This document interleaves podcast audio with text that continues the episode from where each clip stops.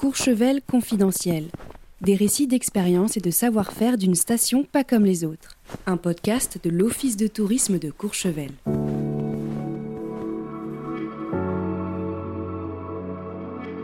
Avec son franc-parler et son caractère rustique assumé, Julien Machet nous raconte le chemin qu'il a parcouru pour transformer la brasserie familiale installée à Courchevel, le Farçon, en restaurant gastronomique étoilé.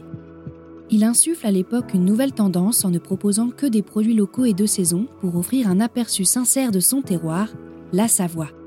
Ce précurseur a su enclencher un retour au local aujourd'hui bien ancré dans les pratiques courchevelloises. Bonne écoute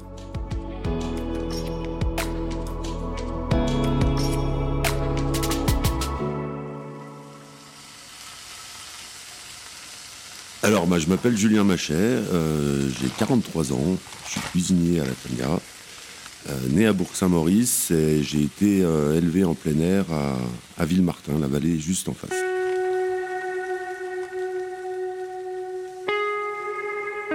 Ben, mon rapport à la montagne, c'est c'est ma maison, c'est là que je suis né, c'est là que j'ai vécu la plupart de ma vie. Donc, ben, je l'aime, je la respecte, quand je pars, elle me manque. Donc, euh, ben, c'est ma grande sœur, ma, ma maman, euh, c'est mon environnement.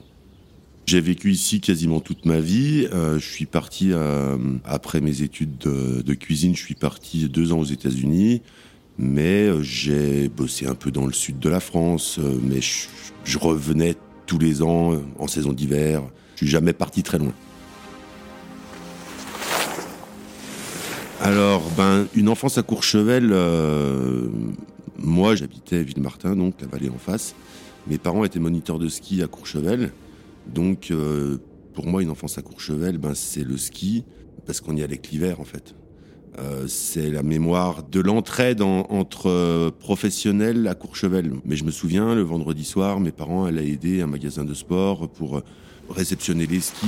On a des souvenirs, moi j'ai des souvenirs d'aller faire du, patin à glace euh, le soir après le ski euh, dans la patinoire.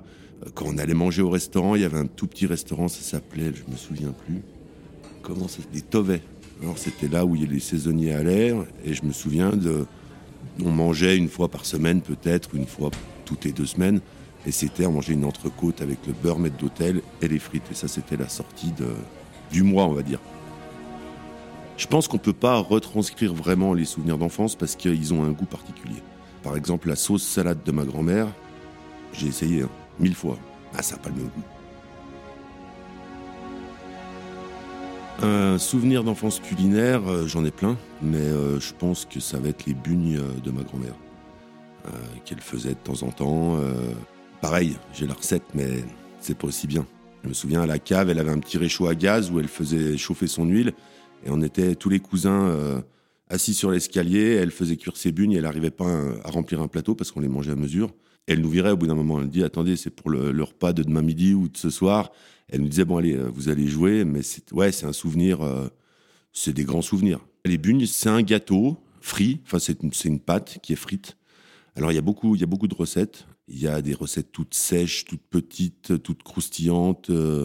Il y a plein de recettes. Moi, j'avais une recette de ma belle-sœur où il n'y avait pas de levure, mais elle restait souple, elle restait, euh, elle restait gonflée. Euh, c'était, euh, c'était assez soyeux en bouche.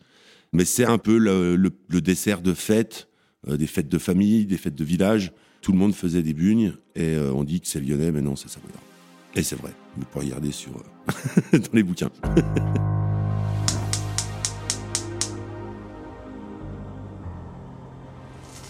Alors, j'ai appris à cuisiner. Euh, en fait, mon père, en 90, est venu s'installer à La Tania. Il a créé l'école de ski de La Tania.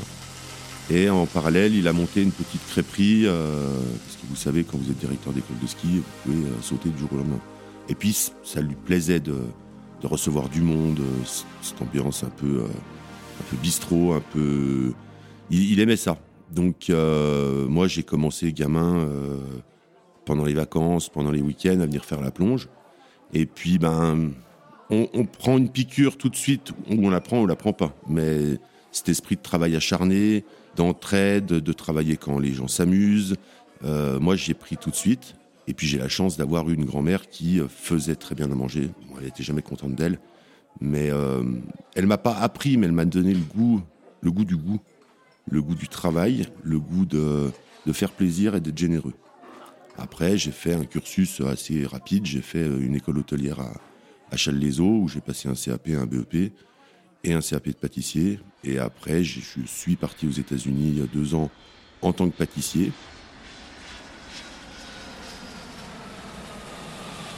Et quand je suis revenu en France, eh ben, mon père cherchait un, un cuisinier parce qu'il n'en avait pas. Et je dis, allez, je te fais une saison. Euh, comme ça, parce que moi, mon objectif, c'était d'aller euh, dans les grandes maisons, de vraiment apprendre mon métier. Et puis, ben, 22 ans après, je suis toujours là. Mais ça m'a pas empêché d'aller euh, voir ailleurs parce que à l'époque, le restaurant était ouvert que l'hiver. Donc je faisais que les saisons d'hiver et après l'été, je partais dans d'autres maisons. J'étais au Bory, à Gordes où il y avait une étoile Michelin. J'ai fait cinq années auprès de Jean-Pierre Jacob au Bourget du Lac, là où j'ai fait tous les postes. Et je revenais l'hiver. Et après, ben après euh, la suite, euh, l'étoile en 2006. Après, on a ouvert quasiment à l'année, enfin, euh, été comme hiver. Après, je suis resté là. Au final, maintenant, je suis le chef le plus, le plus vieil étoilé de la vallée. Parce que depuis qu'il n'y a plus M. Jacob, plus M. Rochdy, à l'époque, il y avait ben, deux restaurants étoilés. Il y avait le Chabichou et le bateau ivre. Et en 2006, on a été les troisièmes. Et ben, le farçon, on n'y croyait pas. Hein. C'était, euh, il y avait un pub à côté du restaurant, on mettait des groupes de musique, euh, une cuisine euh, pas du tout adaptée pour ce qu'on voulait faire. Et puis, ben, quand ça vous tombe sur le coin de la gueule, vous y croyez, vous voulez aller plus loin. Donc, ben, le farçon, je me, suis toujours dit, mais qu'est-ce que je fais là? C'est compliqué d'être tout le temps là à l'année. Puis moi, moi j'aime être là à l'année parce que les coupures un peu trop brutales, la remise en route est compliquée. Il faut et puis ben je sais pas, c'est un endroit qui a été créé par mon père. On est au pied d'un immeuble, mais on amène tout le temps quelque chose. On a fait un jardin devant. Euh, là, je suis en train de refaire ma cuisine au bout de, 20 ans. C'est ben, sentimental. Dans le monde, il n'y a pas beaucoup de restaurants où vous arrivez en chaussures de ski. Et ça, je trouve ça déjà génial. Donc un immeuble pas très sympa, un bâtiment, une porte. Donc ça c'est pas pas très enchanteur.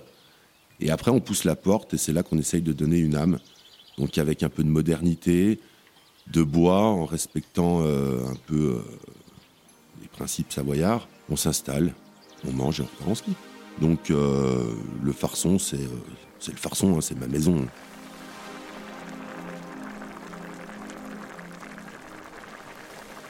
Quand on est jeune, on pense pas euh, aux étoiles parce que euh, elles sont loin, elles sont hautes.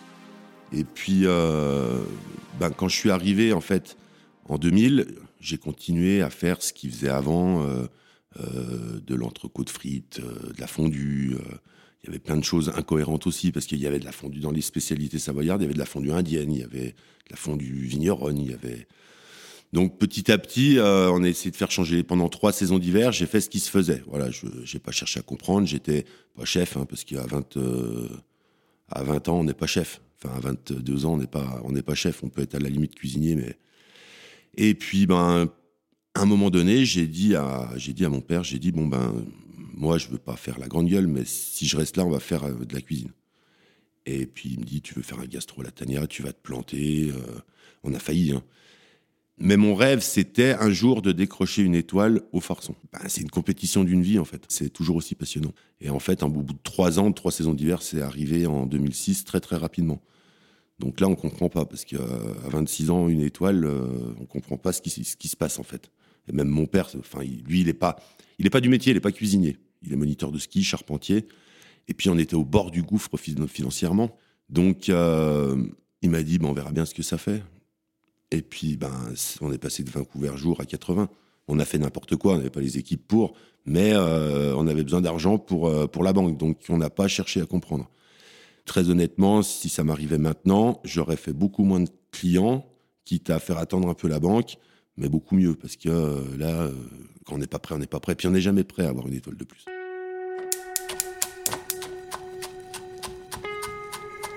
je me suis jamais vraiment dit je vais rester. Parce que des fois, il y a des coups de ras-le-bol, il y a des qu'est-ce que je fais là? Euh, On pourrait avoir un, environnement où on travaille à l'année, où il n'y a pas de neige l'hiver, où, c'est beaucoup plus facile pour la cuisine. Mais euh, En fait, c'est le, au fil du temps, on se dit, euh, on est là, inconsciemment, on réinvestit, on refait des choses, on, se projette dans l'avenir. Donc, oui, c'était assez logique. J'ai dit, je, suis là. Et, et puis après, on passe un certain âge aussi. On a plus 25 ans. À, à 43 ans, il faut penser à ben, avoir un peu son avenir. Et c'est pas à 50 ans qu'on déménage, je pense pas. Alors s'adapter au rythme saisonnier, c'est une gymnastique qui est euh, très compliquée. Il y a des hauts, il y a des bas. Et c'est vrai que même encore maintenant, même encore au bout de 20 ans, euh, c'est compliqué de relancer la machine, de faire beaucoup, énormément de monde pendant les fêtes. Et puis après, le petit, euh, petite rechute en, janvier. Mais on, y arrive. Ça fait tellement de temps qu'on fait ça que, qu'on y arrive. Des fois, c'est un peu pesant, mais après, il y a aussi cette adrénaline aussi de réouvrir, de refaire du monde, d'être bon. Mais moi, pour moi, le plus compliqué, c'est d'arriver en fin de saison quand ça roule, quand les équipes vont super bien, quand tout va bien. Et là, quand on est bon, eh ben en fait, on referme un petit coup. Mais bon, c'est la vie, c'est la vie de saisonnier. Je pense qu'on ne peut pas faire autrement dans la vallée. Alors, le restaurant, il est ouvert euh, pas toute l'année. On ouvre euh, assez tôt, au mois de novembre, pour pouvoir euh, faire les essais, pour pouvoir être prêt quand la, grosse masse de clients arrive. Parce que ah, les grosses équipes, ils arrivent à ouvrir trois jours avant et après faire du monde. Moi, je ne sais encore pas faire ça. Donc, euh, on fait les essais, on, fait des menus. Euh, voilà, généralement, euh, on fait le petit menu, mais on met trois, quatre plats de plus. Les gens du coin en profitent. Et puis, c'est ouvert à la discussion parce que nous, quand on a la tête dans le guidon sur un plat, on pense que c'est bien. Mais moi, j'aime bien avoir l'opinion des autres. Et on ferme fin avril et l'été, on fait trois mois du 15 juin au 15 septembre. Il y a aussi un, problème de salariés. Euh, l'été, si on se dit euh, c'est vraiment viable, aller du 15 juillet au, 20 août. Mais trouver du personnel pour faire un mois et demi, c'est pas viable du tout. Enfin, c'est c'est impossible, c'est impensable. C'est pour ça que certains euh, ferment tout naturellement et ils ouvrent pas l'été. Moi, je tiens à l'été parce que déjà c'est là où on fait la meilleure cuisine où on s'exprime le plus parce que on a tout, tout ce que la nature nous donne. L'hiver, si on veut pas tricher, moi je ne triche plus, je triche pas en cuisine. L'hiver, il n'y a pas d'herbe dans mes assiettes. les gens ne comprennent pas. Euh, ben si, il faut comprendre. Vous voyez, il y a le jardin juste devant, il y a de la neige dessus. Euh, c'est comme ça, c'est simple. Et on essaye d'être vraiment. Moi, ma cuisine, j'essaye de la pousser au maximum de la sincérité, sans bidouille, sans chichi. Et c'est très compliqué d'arriver à donner de l'émotion avec euh, très peu de produits, moi, j'ai jamais fait comme les autres. À Courchevel, s'il n'y a pas de truffes, s'il n'y a pas de caviar, s'il n'y a pas de homard, c'est compliqué. Alors je l'ai fait hein, quand j'étais jeune, euh, et ben maintenant j'ai tout arrêté. Et puis je pense que les gens voyagent beaucoup plus avec ce qu'on fait aujourd'hui parce que c'est des produits qu'ils connaissent pas. Et le secret de la, cuisine du farçon, elle est là.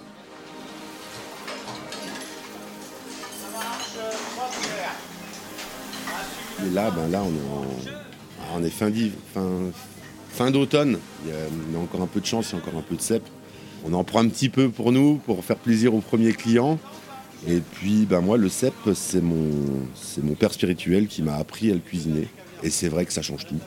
On a toujours tendance à, à lancer les cèpes dans de l'huile très chaude pour que ça colore tout de suite. Et ça, en fait, c'est un peu le tuer. Moi, il m'a toujours appris huile neutre. On fait sauter tout doucement. Et on s'en fout de la coloration. Donc des jours ça va colorer suivant la pluie que le, champignon a pris ou le soleil, et d'autres non. Mais il y a un moment donné, on remue tout le temps, tout le temps, tout le temps. Il y a un moment donné où il y a une effluve de, sous-bois qui va sortir de la poêle, et c'est à ce moment-là qu'il faut les stopper. On finit d'assaisonner et on sert aussitôt. Donc c'est très simple hein, pour la recette. Euh, ben, c'est très simple. Il faut trouver le champignon.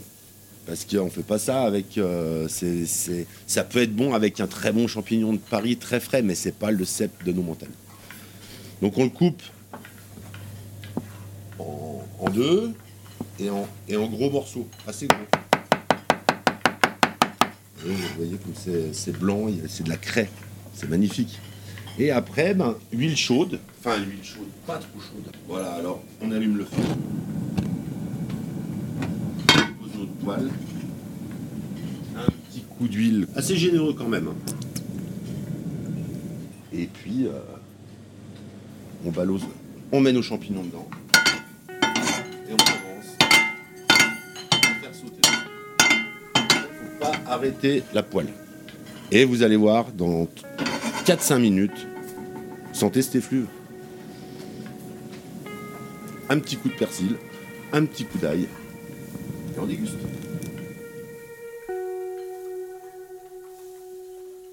Est-ce qu'il y a encore un terroir à Courchevel? C'est ça la question.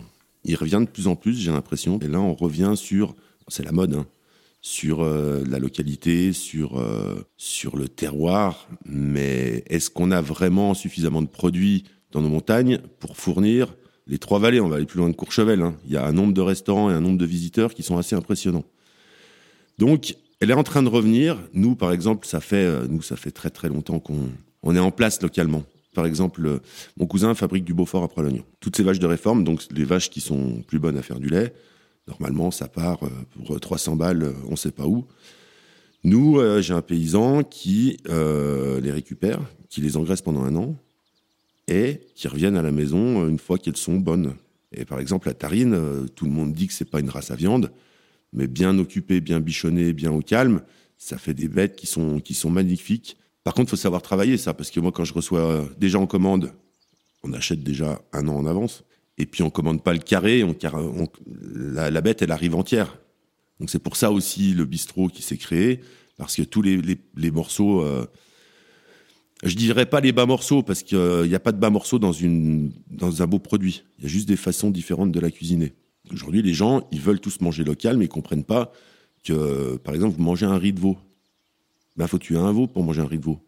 Moi, le veau, quand je l'ai, il y a un riz de veau, il y, a deux personnes qui vont en profiter d'une petite part euh, dans le grand menu, mais tout le reste, on va le travailler. Et là, je trouve qu'on est, c'est intelligent. Mais alors maintenant, les gens veulent manger local, euh, bio, tatati, tatata, mais personne ne veut manger le bourguignon. Donc moi, vraiment l'idée du bistrot Machès, c'est d'arriver à, refaire manger du pot-au-feu aux gens, de la blanquette, euh, des choses comme ça. On n'y est encore pas. Hein, faut, on peut pas dire on va faire que ça et puis on va faire zéro client de l'hiver parce que bon ben on passe à la trappe. Mais oui, nous le, terroir, euh, il est en train de se, construire ou de se reconstruire. J'ai l'impression. Nous, comme je vous dis, on est en place depuis très longtemps. L'hiver, malgré la neige, malgré on va au marché, on va, chercher les légumes de, de Monsieur Alémos. Mais si tout le monde fait ça, il y, en a pas assez en fait. Donc on est un peu privilégié parce que bah, ça fait tellement de temps qu'on est là et puis euh, on s'entend tellement bien avec les agriculteurs que bon bah il y en a toujours pour nous en fait. c'est un peu égoïste mais c'est comme ça. Mais moi en fait l'idée de ça c'est de d'essayer peut-être un jour à terme c'est peut-être un rêve aussi hein, de se dire les jeunes se réinstallent ici pour euh, pour produire pour faire de la paysannerie parce qu'à part le fromage ici c'est très compliqué. L'été les gens vont rien vendre parce qu'il n'y a pas d'activité ou intersaison et l'hiver il y a trop de demandes. C'est très compliqué à part le fromage qu'on peut conserver et puis vendre euh, en masse d'hiver. Le reste, c'est pas simple du tout.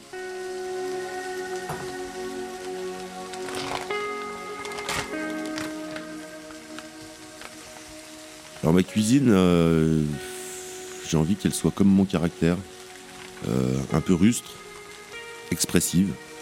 Et là, on est en train, elle est en train de prendre un tournant historique aussi, parce que, euh, moi, comme je vous disais, ça fait 20 ans que je suis euh, le plus local des, locaux. Au bout d'un moment, on a besoin d'aller chercher des choses ailleurs, parce que ben, on, fait un peu du surplace. Et du coup, ben, nous, on, s'est ouvert, on s'est donné le luxe d'ouvrir le, territoire de l'ancien duché de Savoie. ma cuisine, c'est. Je, me suis improvisé colporteur de la, de la cuisine. Et du coup, ça nous ouvre le plus beau territoire du monde parce qu'on a Savoie, Haute-Savoie, un bout du Valais, la vallée d'Aoste, le Piémont, Comté-Nice, la Sardaigne.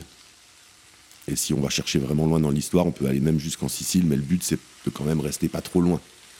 Et là, on s'ouvre un, territoire magnifique et, je pense qu'on y arrive. Les gens euh, se disent on a fait, on a vraiment voyagé, on a fait une belle balade, on a c'est des produits magnifiques juste de l'autre côté de la montagne. Et tout le monde a été se servir là-bas parce que, euh, enfin, avec Aoste, quand vous allez là-bas, ils nous appellent les cousins. Donc, euh, ouais, on s'est donné ce luxe de s'ouvrir ce territoire. Et, voilà, maintenant, définir une cuisine, c'est compliqué. Mais au jour d'aujourd'hui, les gens aiment bien, aiment bien l'histoire, aiment bien qu'on leur raconte une histoire. Bon, moi, je suis encore pas dans ce délire-là, parce que je dis toujours que si le produit n'a pas d'histoire, euh, la cuisine, elle peut pas compter grand-chose. Mais non, sincère, une cuisine sincère sans, fioriture, sans, sans mentir. Depuis les débuts, euh, tout a changé. On grandit. Euh, quand on est jeune, on veut, mettre de la poudre aux yeux, donc il y a beaucoup plus de décors. Y a, et, et en fait, au final, on oublie l'essentiel qui est l'assaisonnement, enfin le produit, l'assaisonnement et la cuisson. Et non, mais tout a changé. Et puis, vous savez, maintenant, il y a des techniques modernes dans les cuisines, donc on est tous euh, curieux. Donc on a fait des cuissons sous vide, des cuissons basse température, des machins, des bidules. Et puis en fait, là, moi, depuis 2-3 ans, je me, rends compte que on revient toujours à l'essentiel. Le rôtissage, le, pochage, l'assaisonnement. Et puis ça, évolue perpétuellement parce qu'on travaille avec des produits euh, vivants au final. Alors, ce que j'aime le plus dans ce métier, c'est de... de... Moi, je suis pas quelqu'un qui passe en salle, qui va voir les gens. C'est bien ou c'est pas bien, ça. Moi, j'estime qu'un cuisinier, il est en cuisine. Mais je guette toujours par la fenêtre. Euh, et le, le, le, meilleur des plaisirs, c'est quand on voit les gens manger sans qu'il y ait un serveur, quand ils sont que tous les deux ou à plusieurs. Et on, sent une expression de de sourire, de, dire oh, putain c'est bon. Et moi mon plus grand plaisir c'est de quand j'arrive à voir ça, c'est ça mon plus grand plaisir. Qu'est-ce que je veux faire de plus? Ben, je, veux, je veux pérenniser l'entreprise, je veux qu'elle fonctionne, qu'elle soit vraiment économiquement viable. Parce que quand on est jeune, on pense qu'à faire la cuisine. quand on est passionné, c'est ça. Mais après, euh, faire de la cuisine comme ça, ça a un coût. Donc, euh, ben, trouver le voilà l'ajustement pour euh, gagner de l'argent en restant ouvert le plus de temps possible pour, ben, pour pérenniser une équipe, parce que c'est le noyau d'un restaurant. Hein. Le chef tout seul, il fait pas grand-chose. Hein. Et puis aussi des ambitions. Euh, moi, je suis quelqu'un qui touche à tout. Je suis passionné par le pain. Et certainement que dans quelques années, on montera une petite boulangerie à, à la Tania. Déjà, ça pourra permettre de fournir les deux restaurants. Parce que là-haut, au Farson, on fait le pain, mais on n'est pas équipé, c'est pas. Mais on est autonome, donc du coup, euh, mais ça me passionne. Donc peut-être que s'il y a une opportunité un jour, euh, pourquoi pas une boulangerie.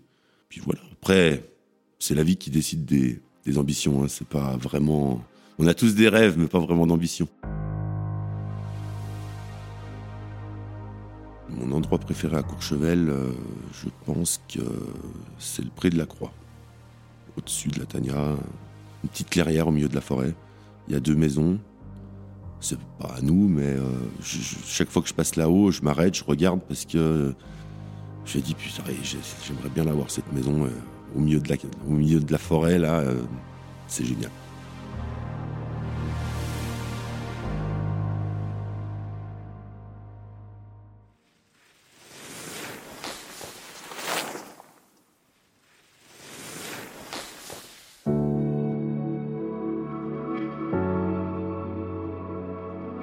Si vous avez aimé ce podcast, soutenez-le en mettant 5 étoiles sur votre application de podcast préférée pour nous aider à vous faire découvrir de nouveaux visages de Courchevel. Et pour découvrir les visages derrière les voix, rendez-vous sur le site internet de l'Office de tourisme de Courchevel où vous retrouverez un reportage photo sur les coulisses du podcast. N'hésitez pas à nous écrire à l'adresse info@courchevel.com pour nous partager vos impressions. Nous lisons tous vos messages. À bientôt!